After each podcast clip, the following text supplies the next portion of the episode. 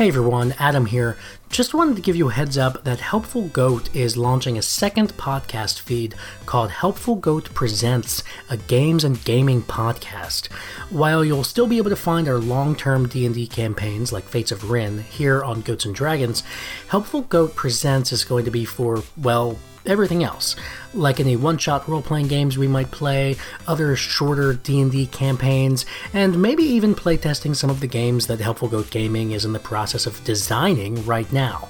So go check it out we just launched Helpful Goat Presents with our playthrough of Grant Howitt's one page RPG Big Gay Orcs, uh, which was my first time GMing and it was a lot of fun. And we'll be following that up next Friday, September 6th, with the first episode of our Waterdeep Dragon Heist campaign. Going forward, new episodes of Goats and Dragons will drop on Mondays, while new episodes of Helpful Goat Presents will drop on Fridays. So if you want to keep getting awesome collaborative storytelling content from us two days a week, please go subscribe. In the meantime, here's a special preview of some of my personal favorite moments from both Big Gay Orcs and Waterdeep Dragon Heist. Enjoy. Oh, and there is adult language and content, both in this preview and in this podcast as a whole, so you know the deal. Listener discretion is advised. Thanks. I've been through 10 wars, 12 battles, 34 skirmishes, seven, 75. Now he's doing math. Math spelling. Ugh. I'm just saying, maybe uh, maybe it's not so bad. One of us uh, start ruling this place. If we don't have some leadership, uh, we're as good as dead.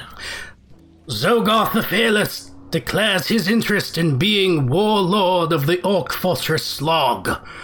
Tell me, Zogoth the Fearless, if you become warlord, what will be the first thing you do for the Fortress Slog? Well, that's simple. And Zogoth looks out over all the orcs and sees the champions standing tall, and he makes eye contact. What is uh, what is some of the fearless animals of the animal kingdom? I mean, like a, like a wolf, right?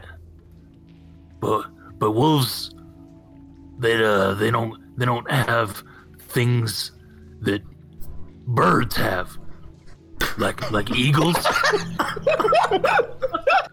so um i think i think our i think my first thing would be to combine a wolf and an eagle into the most fearsome fighting creature orcs have ever known and that's the weagle that's what i would do A Weagle? That's dumb. we you're, you're dumb We. I'm not dumb. I'm the eldest elder of the Orc Fortress Slog, and I must say we can't have our warlord doing dumb, weird things like that. Pass! I think I would like to go to wherever I might have some privacy. I don't know um, the thing that we discussed, Adam, earlier. Like my secret, basically. Yeah. Where would I go to do that? Yeah, so you actually. I mean, it's masturbation, right? right. so You all know that secret. you actually there's like a supply like a supply tent in the barracks. Like, do you see me pinging this one up here in the corner by the ballista? Yes. You actually have like a little uh, corner in there that's kind of like cordoned off from the rest of the, the tent there by like uh, fabrics and shit, I guess. Orcish fabrics. Um, and so if you want to go there, you can. Um, I think I, I mean I don't know how much time we would have left. It was just yeah, like in the hour, but I would probably just head there and with with that image in mind is basically Okay. yeah, it's masturbation. Yes. yeah.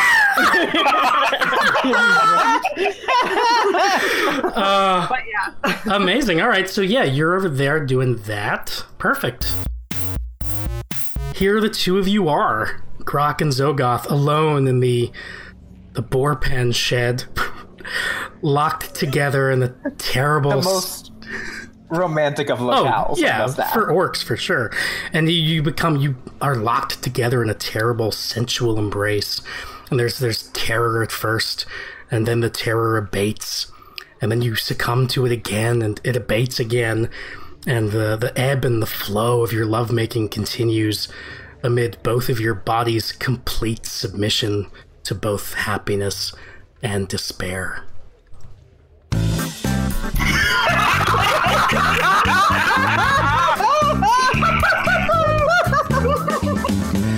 All right, This what's in the room with the wolf and the eagle. yes, too, right? yeah, and they just watched the whole time.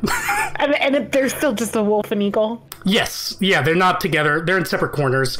Um, the eagle just kind of watched Grok and Zogoth, and the wolf woke up and watched for a little bit, and then went back to sleep.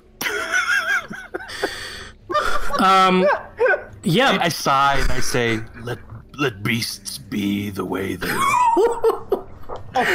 very good. Amelia. So I'm gonna approach the dwarves. Yeah. Nice fish hooks. Oh, thanks. Uh, my mate, he got 15 in the other day. I'm trying to beat his record. Impressive. You come here often? oh, you're trying to pick me up, lassie. I mean, the fish hooks are quite impressive. Uh, just know that uh, underground everything seems uh, a little larger. You know what I'm saying? Including fish hooks? I suppose so. I'll keep that in mind. Can can I help insert the fish hooks? Ah, no, no, he's got it here. That's fine. Are you sure? Yeah. I'm very good at stabbing things. Oh, well, you can give it a try. Maybe later I could return the favor. With fish hooks. Not with my penis.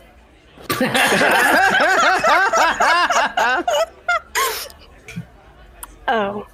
I'm more interested in the fish hooks. Oh. If I can stick more fish hooks than you, then 12. Will you tell me what you know about Floon?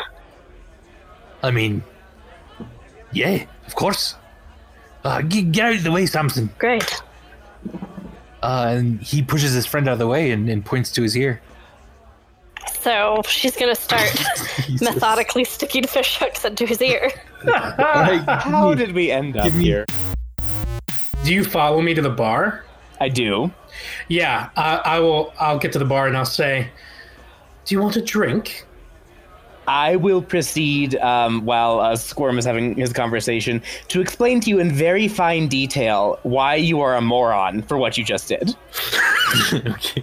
Yeah, well, Silver will have will um be nodding at everything you say, um, but I guess so. He has to get his own drink here. Jesus.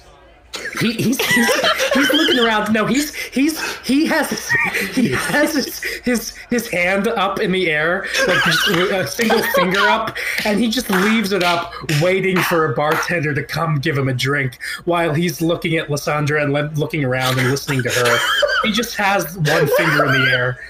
Oh. Like is the guy with the ledger, like kind of look up at him and then just sort of shake his head and look back down. He's just ignoring it. Silver is now snapping his his fingers, trying to get service. I'm going to look over. The guy puts down the ledger and is just staring at you, Silver, just with his eyes like frowning and beady. And what is Lysandra saying to Silver? He'll he's trying to pay attention. She's she's but- actually she's actually stopped talking and is just looking at him like he is just the biggest moron on like her mouth is slightly ajar. It's, it, frankly, she's wondering how he hasn't been murdered before. Like, it's a miracle he's still alive. Um, All right, thank you. You've been a lot of help with ah. the fish hooks and the questions. No, questions. you've been a lot of help, lassie. Thanks for the fish hooks. If you ever want more things stuck in you, pointy things, I mean, let me know. It was so wide, and he started very slowly, smiling. Squirm is gonna just is is standing. And again, I just need people to picture. They're at a, I assume, sort of a standard bar table. Sure. Yeah. Squirm is two feet tall. He's looking up to see everyone who is sitting down. And is just sort of slowly panning his head from side to side. It's like, uh, Squirm doesn't want to call this heartwarming, but uh, it's a reasonable facsimile. Did you find out anything relevant? I think so. We should probably not talk here. Did the other two. Where did they go? I think Lysandra dragged me out. Yes, and actually, we are having a very serious conversation, by the way. I'm pretty sure the nice lady is discovering how difficult her job actually is. Yes, well, Sparkles ain't smart. he'll probably be dead soon, so. Squirm agrees. He should make an interesting research subject. See if there's actually a brain in there. I mean, he has to have one, doesn't he? If you look over at this point, you'll see Silver just kind of absent mindedly just staring up at the sky. Squirm is going to look at this, blink. Squirm is genuinely unsure. I mean, I don't think humanoids can function without brains. Squirm would question whether you're defining him as functional. All humanoids that I've researched have had brains. All humanoids you've researched were functional. Uh, well, A bard comes up to your party and begins to play some music. Go away. The music stops. If you enjoyed that, please go subscribe to Helpful Goat Presents, a games and gaming podcast.